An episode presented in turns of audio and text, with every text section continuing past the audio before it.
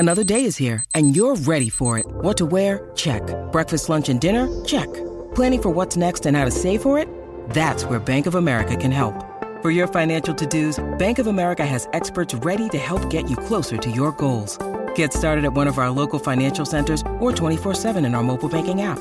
Find a location near you at bankofamerica.com/talktous. What would you like the power to do? Mobile banking requires downloading the app and is only available for select devices. Message and data rates may apply. Bank of America N.A., member FDIC.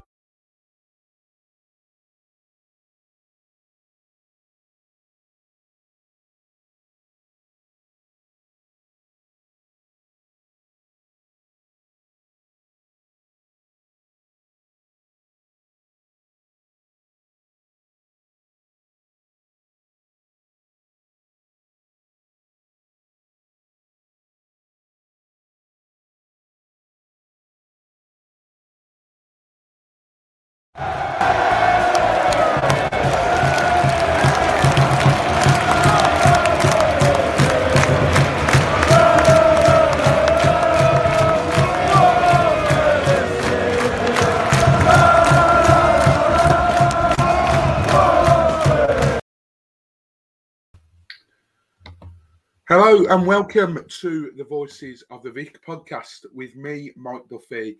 And as you can see tonight, I'm joined by Joe Thomas. Yes, that's right. We're here to talk about Watford's first league game of the season away from home. We travel to the Bet365 Stadium where we had brilliant time there last season. Slaven Bilic's first game in charge of the Hornets, winning 4-0. So hopefully we can get a similar result this time round. But like I said, I am joined by Joe. Joe, how are you doing this evening? You all good, mate? Yeah, good. Thanks, mate. Yeah. Looking forward to another exciting podcast talking about hopefully a game that we're going to pick up another 3 points this week. First game away from home. Exciting. Absolutely. Yeah. Fingers crossed. Let's hope I know this is our first league game away from home. The first actual competitive away game. It didn't quite go to plan. But hopefully this time it's a bit different. I just want to say as well, obviously we're experimenting with a pre-podcast video. Apologies about the sound at the start there. I didn't click a button. So if you were watching and thinking there's no sound, I'll hold my hands up to that. But I believe we got it sorted in the end.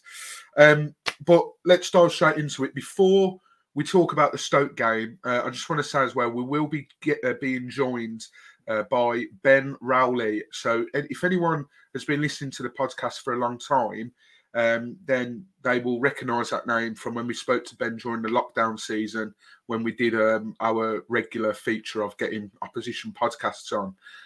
So Ben will be joining in about 5 or so minutes to talk to us from a Stoke perspective. But before Ben joins us tonight, first things first, it's, as usual, being quiet on the Watford front in terms of transfers, any movement, a couple of rumours, which me and Joe will touch on in a minute. The first thing I want to mention is this feels like, A, he already had his contract terminated, and B, a long time coming. It's been officially announced tonight that Ignacio Pacheco has mutually agreed a contract termination.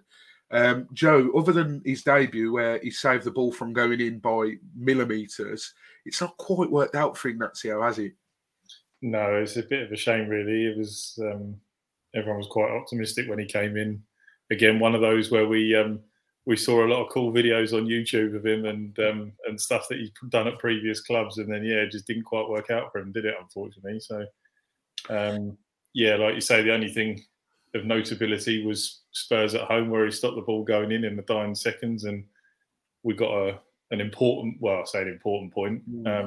We got a point that day, which was great, and then we didn't really. I think he played in maybe 2 or 3 other games that season, and just sub maybe started a couple, and then that's it. I think they said it was 1,311 days he's been at Watford. I think I read somewhere. So yeah. I'd be interested. I probably should have done a little bit of homework on this actually, but I'd be interested to see quite exactly how many minutes he's played for Watford. And unfortunately for him as well, everyone talks about that Tottenham game and You know, there's a lot of jokes about him being a Watford legend because of that. But it's unfortunate because ultimately that point ended up meaning sod all because we went down that season, which is a shame. But I think, Joe, you read an article the other day about Pacheco possibly moving. Where was he? You saw? It was somewhere in Spain, I think it was. Yeah, that rings a bell. Was it Heraclio? I think it was. Yes, it was actually. So who knows? You know, he may well move there. But Joe, 181 minutes. Sorry to cut you up, Mike. That's how many minutes he played for Watford. And it was 1,311 days he spent at the club. So wow, 81. Didn't even wow. Yeah, 181 minutes. That's 2 games worth. Wow. Well, the less said about that, the better. But I suppose on the flip side, Joe, it's good that we're getting rid of these players. You know, we've talked on the podcast in previous weeks about how good it is to see these sorts of players going. And Pacheco's another one, you know. How many years have we held on to him? I mean, since we got relegated, this is what, the this is the 4th season we're going into since that relegation. And we've still kept hold of him for no reason. So it's good to see we're being proactive in getting rid of those players, isn't it? Yeah, definitely. And obviously, I kind of put something in the group the other day, didn't I, about wages? And there was a lot of rumours that he was the 2nd highest earner in the club currently. That's crazy. So if that's true, then yeah, that's a big wage that's gone off the bill. So, you know, who knows? That might free up some wages, maybe for two positions for us coming in. You know, obviously, there's been a lot of rumours about a left centre back, and obviously a striker. Maybe it just potentially. It could make the quality of player that we're getting coming in maybe that little bit better with him gone off the wage bill. But then at the same time, obviously, I would imagine with the contract cancellation that they probably had to pay him something. So, yeah, you Absolutely. Know what we're like when it comes to paying off people. We're kings at it, aren't we? So, yeah. Well, we love paying a manager off, so. You know, we're no stranger to it. Absolutely not. Yeah. You mentioned there about us potentially looking at targets, and I think especially after Sunday, I know. Yeah, I personally think he did his. You know, he worked his bollocks off, but he ultimately didn't put the ball in the back of the net, which is his job. We have been linked with Dion Charles from Bolton. Now Bolton have been they've flown out the blocks. They've been great, and they're top of the league, aren't they? Really, really have. You know, they beat Lincoln 3-0 on the opening day. They won 3-1 last night, I think. Yeah, it was 3-1 in the end. Yeah. And that Adebayo got a hat trick. So the wrong striker, but Dion Charles scored 17 last season. Is this a move you could get behind? Do you think he's the type of player we need? Yeah, do you know what? I remember seeing. I didn't watch really too many games Bolton live last year. Obviously, it's the lower leagues, not on TV as much. But from what I saw on highlights and stuff, he's a good goal scorer. He seems to score a bit like it looks a bit like Reece Healey. Scores long distance, scores headers, poaches goals as well. I think he got a couple of hat tricks last year, if I remember rightly. If not 2, definitely 1. I remember him scoring. So yeah, he's definitely a player I'd welcome at the club. I mean, obviously, it's probably the right thing being linked with a player like that because, as you know, people work their way through the leagues, don't they? And he probably does need to step into the Championship now. So yeah, no, I mean, it depends obviously how much obviously they want for him, but if he's within price range, then yeah, definitely. Absolutely. And, you know, I think it's so clear, especially after Sunday, for me personally, that we do need that number 9 in. Just, I know we've got Healy and, I mean, look, we won't talk about the Plymouth game because there's already been a podcast. You've given your thoughts and so are the other lads.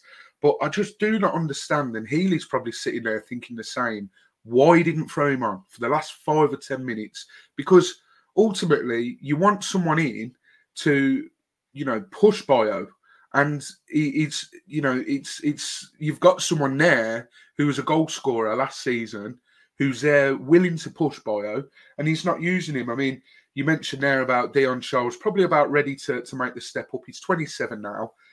Bolton signed him from Accrington, and before that, he had a lot of stints in non-league, Southport, FC Halifax and AFC Fylde. So, you know, he's scored goals at those levels, and it'd be interesting to see if there is any truth to it.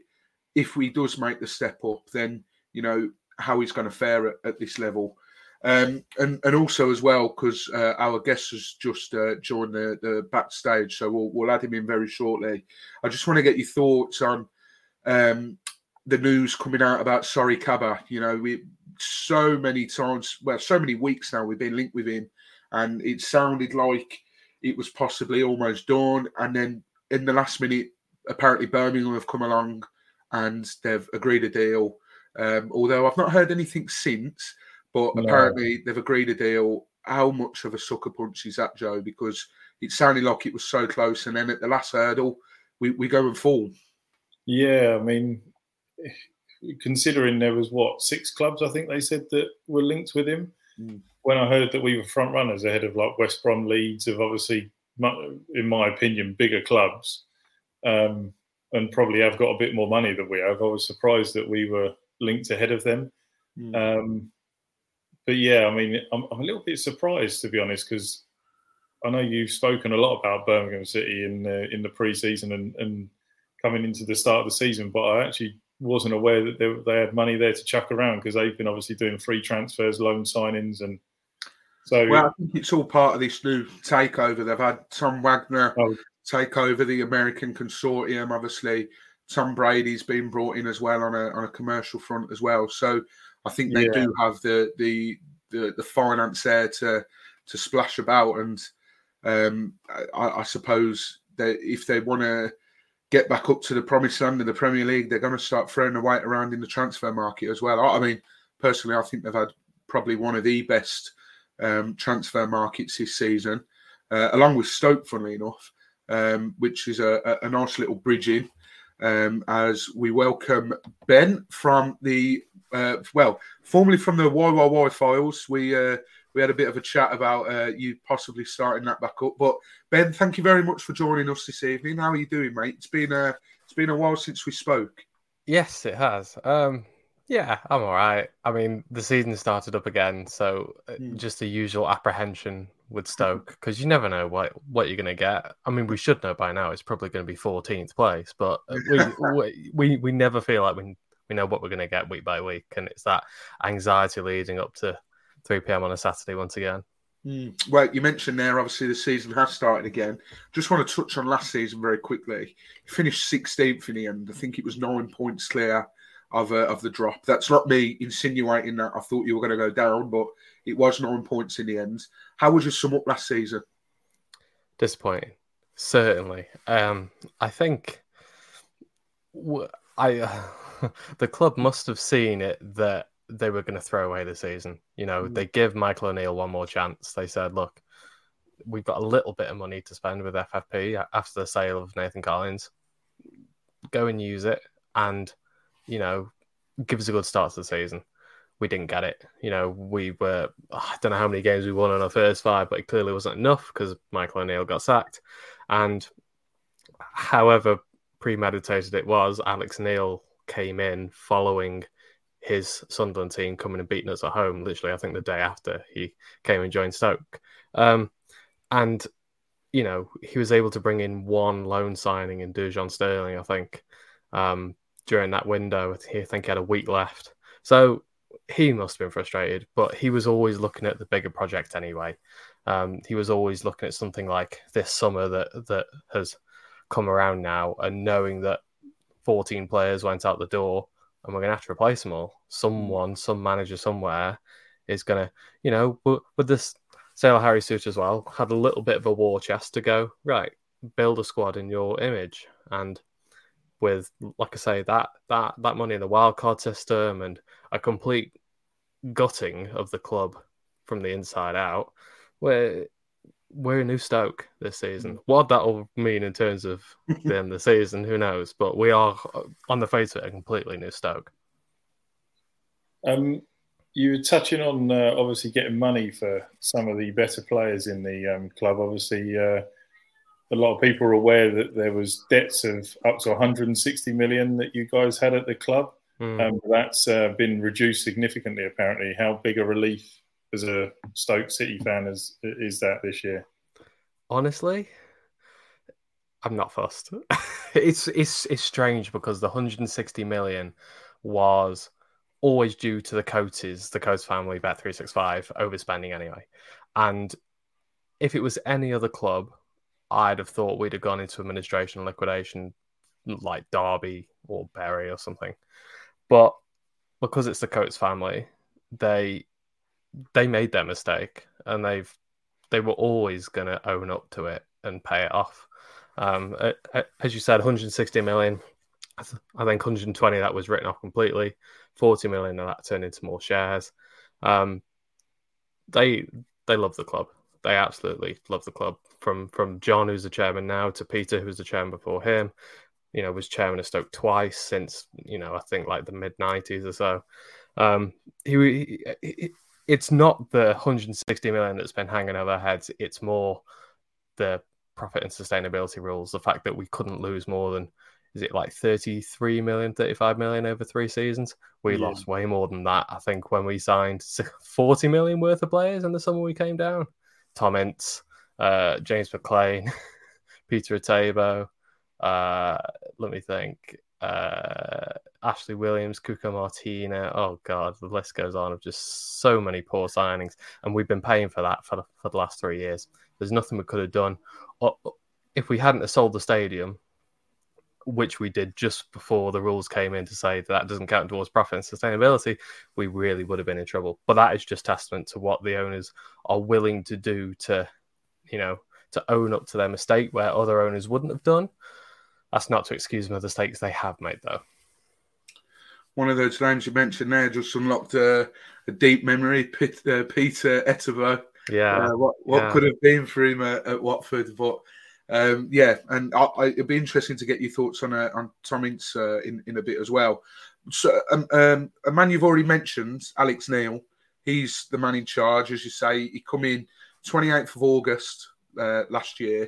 He's managed 46 matches, winning 16 of those, drawing 10 and losing 20. What's the feel around the place on the job he's done at the moment? I think that record sort of sums it up, right? You know, that record is very meh. It's very 16th place, isn't it, I suppose? Like I say, last season was a bit of a write-off. And don't be wrong, I think even he was hoping for a little bit more of a impetus, improvement, you know. I don't think he expected to lose quite so many games, but I think he in turn underestimated how much of a mess we were in when he arrived. You know, the players we had, not only did they, you know, not really suit any system apart from Michael O'Neill's 3-5-2. Hence we had so many players and yet no squad depth when we were having players injured. He said that there was just a feel of the club being a bit stale. You know, the club had a lot of employees that have been around for decades. And that's great in terms of loyalty and, you know, they all come from a local area. So, you know what you're going to get with that. But things needed a shake-up, particularly after 5 years of, you know, really poor football. And so we've modernised, you know. It looks like we're using a lot more analysis in our data now. For signing players, it looks like we're exploring foreign markets, which we never would have done before. I know the wildcard rules come in to help with that, but I think we've only used one of those so far, and we brought in quite a few from abroad. And just different people off the pitch, and the club does feel like it's doing its best to be better. I think they're a long way off still, but they are making inroads to being better, being a bit more empathetic towards supporters, rather than just saying, oh, we think we're going up this season. They realise what's going on now, and they realise the frustration and the apathy around the place, which I'm sure you guys will be, you know, more than related to as well. But the owner needed help around him, and he's finally recruited some, and it's paying off. Brilliant. Obviously, you mentioned like there's new people come in. Obviously, at the club this season, 11 signings have been made overall, I believe, and 10 players left the club in the summer as well. What sparked the start of the clear out, would you say? Crap football.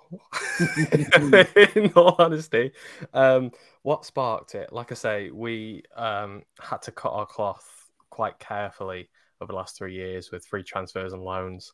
You know, we had, I think, 7 loan players last season. You can only name 5 in a matchday squad. We had loads of free transfers, a lot of aging players, a lot of younger players. A lot of those, young and old, have been released from their contracts, not been given new ones.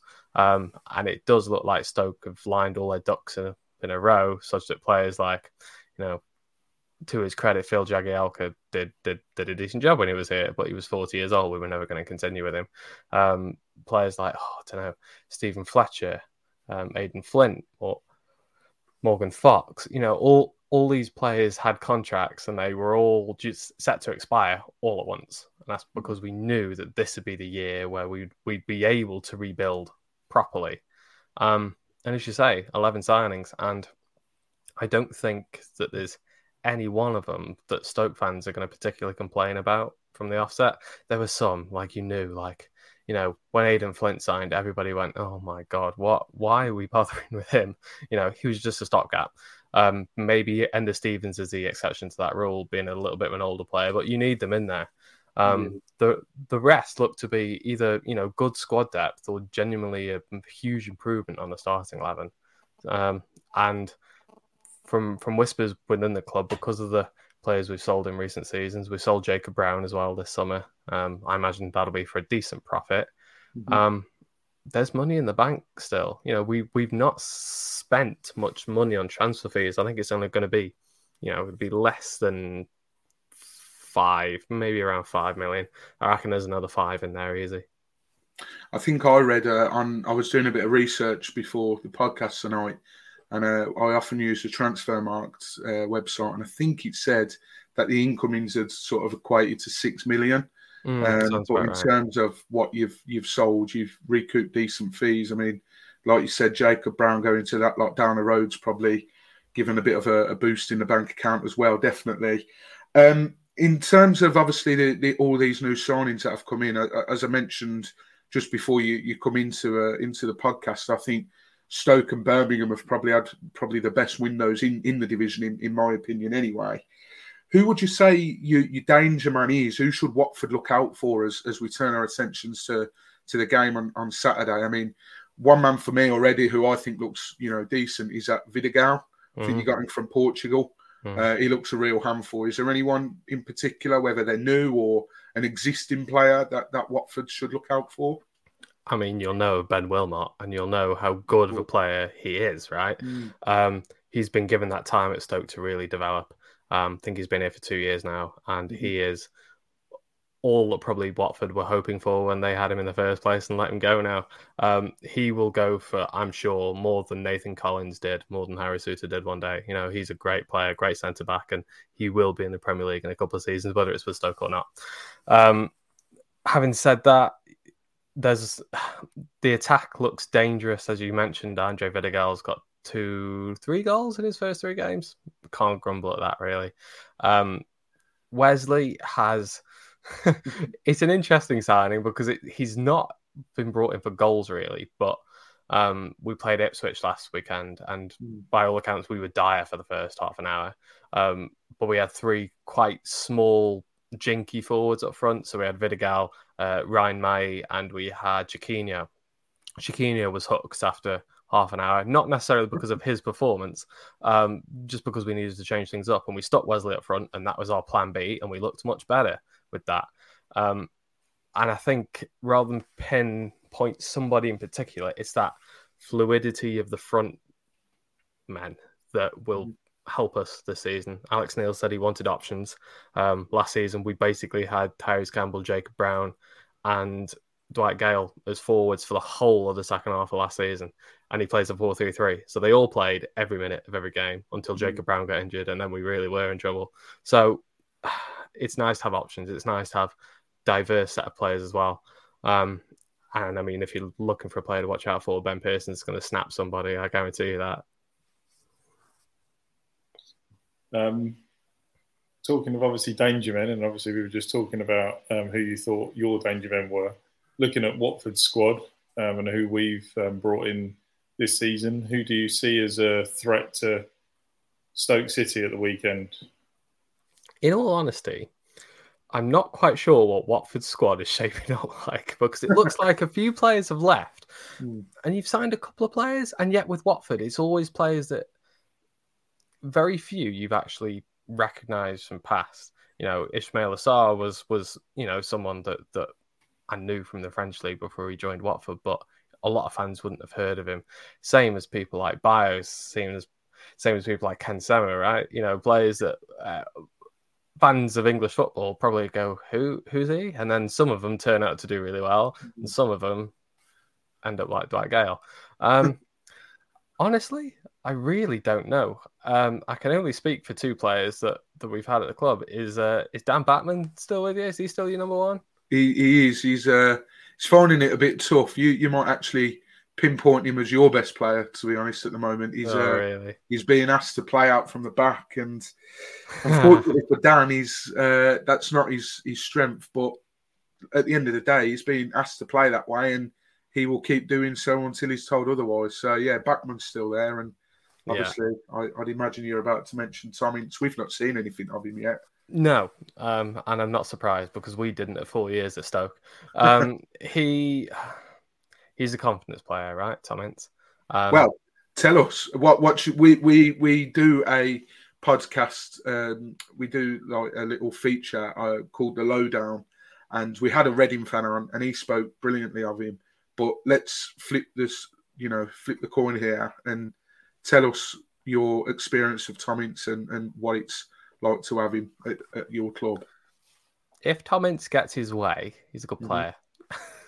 So. You know, Gary Rowett signed him, spent a lot of money on him, spent 12, 13 million quid on him, I think, when we came down. And you know what? He was good. You know, he played on the right wing. He looked dangerous. He was high in confidence. The manager believed in him and, you know, played really well. Gary Rowett got sacked after 4 months. Nathan Jones came in and didn't play with wingers and played Ince as a number 10, essentially. And he didn't really want to play there. His dad was very vocal about Nathan Jones's crap football. As it transpired, he did get sacked after 10 months. Michael O'Neill came in and didn't have any time for anyone that caused any trouble. So it's got thrown in the bin pretty quickly. And he was, you know, other younger players of lesser ability were certainly preferred to him. And it made complete sense why he went to Reading to play for his dad, because no wonder they got the best out of him, right? And no wonder he dropped off when his dad left as well. It'll be interesting to see what happens to him now, because if he starts well, he may well be quite an important player for you, because he's you know, everybody remembers the old Tom Ince. He was absolutely fabulous. But say if he doesn't start for a few games, say if his confidence is low heading into the first 10 games of the season, you won't see him. He'll be out at the end of the season, I guarantee you. It's quite interesting to hear. I mean, at the moment, I believe he's injured. I don't know, Joe, have you heard if he's due to come back this week? I was obviously, I was in hospitality at the weekend, wasn't I? Yeah. And someone mentioned up there that they'd heard that they were targeting the Blackburn game as his comeback. So, yeah, not this weekend, but next weekend. So, yeah. So it's a little bit too soon for him this weekend. I don't know, maybe if he's a bit ahead of schedule, he could make the bench at the weekend as a surprise, perhaps. But if not, then hopefully we see him at some point towards the end of the month.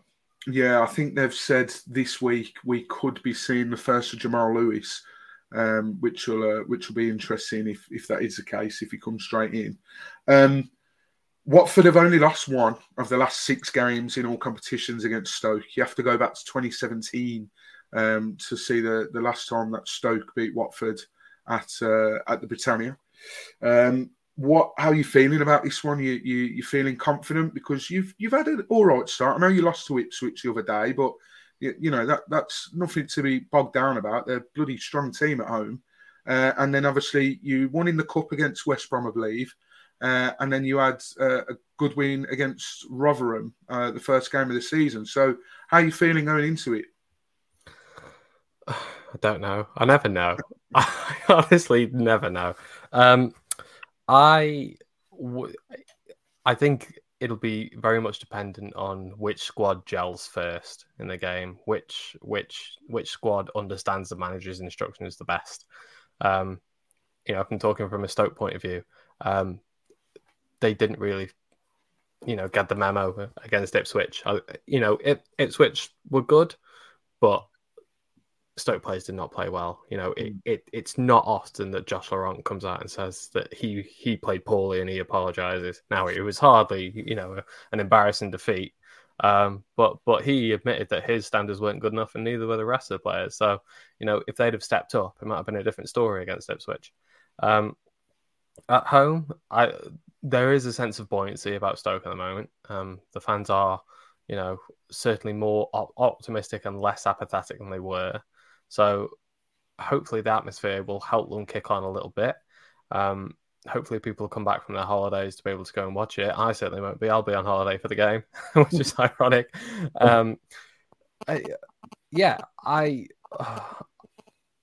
I wonder whether... I just wonder who is going to shine, who is going to come through. Is it going to be Vidigal again? Is he going to be able to score again? Is it going to be... Is McNally going to come in? Luke McNally going to come in for his first game? We don't know really. Is Wesley going to start up front? Is it going to be Mai up front? There's a plethora of options, and because of that, and because of the unpredictability of the Stoke squad, it's hard to be extremely confident. It's easy to be hopeful. It's really easy to be hopeful. Look at all these new signings and the potential they all have, but it's really hard to have that concrete belief at the moment, especially, as I said, over the last few years have been so poor. Having said that, I think this is probably a good matchup in terms of two teams who, had poor seasons last year, had a little bit of a reset. For us, it'll feel like a new manager. You guys, it always feels like you've got a new manager, right? But this will be two teams who, who will be looking at their own games and think, if we win a few here, we might hit the targets that we haven't been able to hit in previous seasons. I think it'd be a good matchup. I really do. I think it'd be a good matchup and very, very hard to call. I wouldn't put this in your acres. It's going to be a hard one.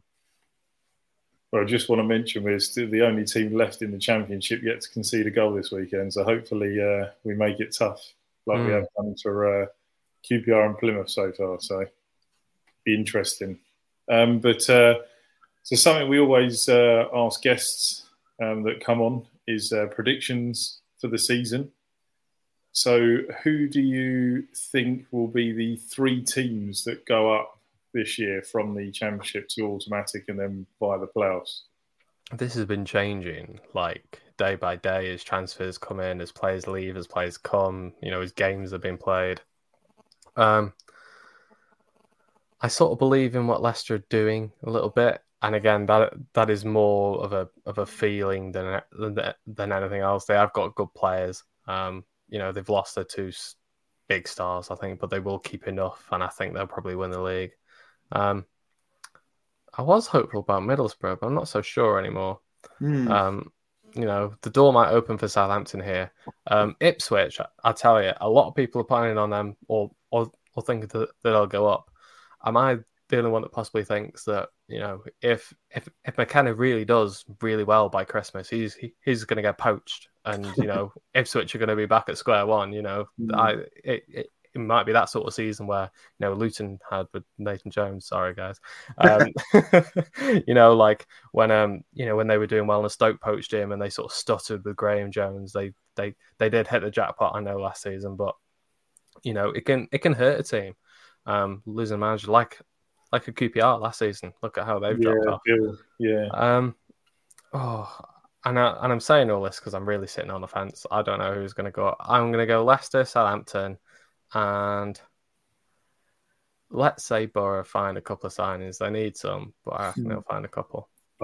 I don't know. You know what? I called them. They were my playoff team to go up this season, but I've watched them the first couple of games this season, and I think the loss of Akpom now, obviously they've not got Archer. There's a lot of talk about Archer going on loan to a Premier League club, so I don't think he's going to end up going back there.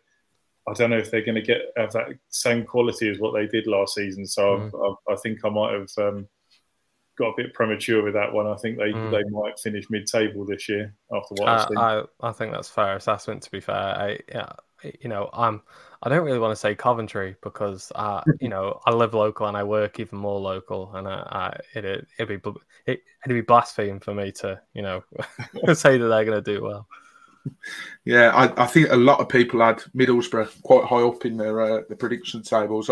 Funnily enough, you mentioned Coventry. I watched them against Cov the other day, and they just looked derelict of any ideas. You can tell that not having Akpom, Archer, as you've mentioned, Ramsey as well, they were the real sort of jigsaw pieces to finish the final masterpiece for them last season. So I would put them third in mine. I didn't have them winning the playoffs, but I put them third. But I'd imagine they'll finish quite low, and you never know. It's a rough old business nowadays, football management. All Carrick needs to do is not win for another 3 or 4 games. He could be looking at, the boot, really. So it could be interesting. The other day. This one might be a little bit more easy. I don't know. Who's your 3 to go down? Rather than QPR and Sheffield Wednesday. Much easier. Sheffield Wednesday, I'm just not bothered by them. Like they haven't seemed to have signed particularly well. You guys know the manager better than me, but certainly seems probably rode the wave a little bit with the quality of Watford squad. Rowell and actually being able to do the business, particularly with a team that's not strong enough for this league. Rotherham have lost too many players. Oh, I said that last season when they come up, so they might pull it out. QPR. Did they win at the weekend? I don't know. But yes, This is the thing. They will claw enough points to not be absolutely dreadful, but Gareth Ainsworth will go, and then surely they can't have much money to bring another manager in because they've had a fair bit of turnover. So I don't know. I can't see a way out for them. Yeah. But I've gone the exact same bottom 3. Like QPR, obviously, we had such a strong start against them at the start of this season. They've got to be probably one of the worst teams I've seen come to Vicarage Road for a long, long time. And we've had to watch Watford there for the last 3 seasons. So it's quite a low bar to beat, and they bloody well did it. So, I think a lot of people will be saying those 3. And Cisco, I love him to bits, but like you said, he sort of he rode the wave a little bit, and his tactical nous isn't as strong as it should be for someone managing at this level. Unfortunately, I know that sounds harsh, but that is the way that it is. And then finally, last question about the game again on Saturday. What's your score prediction? Okay, I don't think it's going to be a 4-0 again. I think that we have improved significantly on last season. I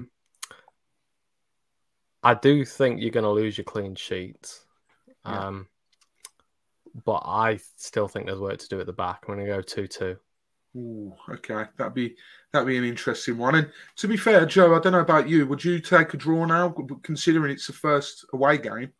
Yeah, I was literally just thinking in my head I would take a 2-2 draw. Before you come out, I probably would go 2-2, even though obviously, like I say, we touched on the fact that we hadn't conceded. I do think, like I say, going forward, you do look a lot stronger this year so far. So, yeah, if someone offered me that now, I'd 100% take it. Mm. Yeah, I think the thing that worries me is that chap up top, like I mentioned, that Vidigal and Backman trying to play out from the back. If they've... You mentioned there against Ipswich, you had sort of 3 quite fast. The attacking line, it was small, faster sort of attacking players, and they get on the end of one of Backman's misplaced passes, and they could be in for a fun afternoon in Stoke. So I think that does worry me a little bit, but I'd absolutely take a 2-2 draw now, to be honest. But thank you very much for joining us tonight, Ben. We really do appreciate it.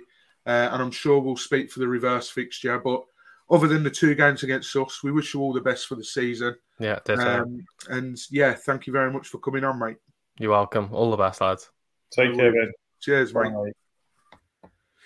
So, just before we wrap it up, I just want to talk about team selection, really, Joe. Obviously, we've seen pretty much the same sort of starting 11, bar a couple of changes through injury and the cup goalkeeper. Do you expect that to be very much the same heading into Stoke? Is there any changes you would make based on what you've seen so far? Or I probably would keep the team the same. Would you bring Jamal Lewis in for James Morris?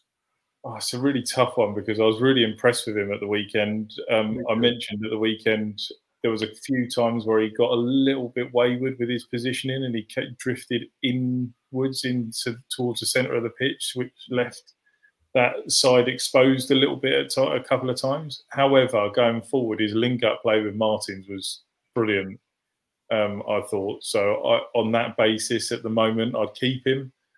But then I don't, you never know what the manager's thinking. Like, Lewis could be doing an amazing job in training and he's thinking, I'm just going to bring him straight in, and he deserves to come straight in the side. So he could earn it that way. But I would expect maybe...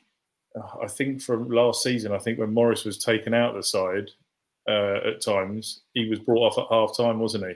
Mm. And then we didn't see him again the next game. So I think if he starts at the weekend, if he comes off at half-time or early second half for Lewis, then that may be how Lewis gets integrated into the side. But other than that, I'd maybe like to see Kone start, because I thought he did really well at the weekend. When he came on, his range of passing was brilliant. Spraying the ball everywhere all over the pitch. So yeah, other than that, I'd probably stick with the same side. Yeah, I mean, especially if we, it sounds like we don't know who we're going to be up against in terms of that attack. Ben mentioned there that they switched it up against Ipswich because it wasn't working. And I think that battle could be interesting. Wesley, someone we were linked with, big commanding forward, up against Wesley Hoot and Ryan Porteous. That could be an absolute ding-dong battle, really, and sort of a bit of a throwback in terms of the football that Stoke fans are used to watching, certainly. Yeah. So that could prove an interesting test. I think, like I mentioned there just before Ben left, I'm a little bit worried about, the attacking prowess they've got and the sort of small, jinky, fast players. If they latch onto the end of one of these sort of back passes from Backman and he's sort of dicking about again, we got let off against Plymouth, but if we carry on doing that, we'll not get let off against a lot of teams in this division. No. So I think that does worry me. But are you happy with him continuing? And listen, I suppose the only way that you're going to get better at it is if you keep doing it, I suppose, isn't it? Yeah. Obviously, you touched on the weekend about how he's kicking and stuff, and obviously we mentioned on Sunday when we did the podcast, there was one opportunity that was kicked out and went straight to a Plymouth player, and had it been a better player that had picked the ball up, he would have been lobbed and we would have been a goal down. Yeah. So like you say, there is that worry that if he tries something like that again, that Stoke have got quality players that probably will end up being a goal. But yeah, like you say, he is only going to get better. I will still back him. I mean, it is a new system for him and he's got to learn a lot. And I do hope that, like I say, I was frustrated at the weekend and I did shout a few things towards him at the weekend. But I do, overall, I want to get on board with it and him. And I hope that he does improve as time goes on. And I think, like I say, he will only get better. I don't think he can get any worse than what it was on Saturday. Yeah, well, fingers crossed he does get better. And fingers crossed that we'll be on this podcast on Sunday evening talking about a Watford win, or at least another game where we haven't lost in the league, because it's going to be a tough game.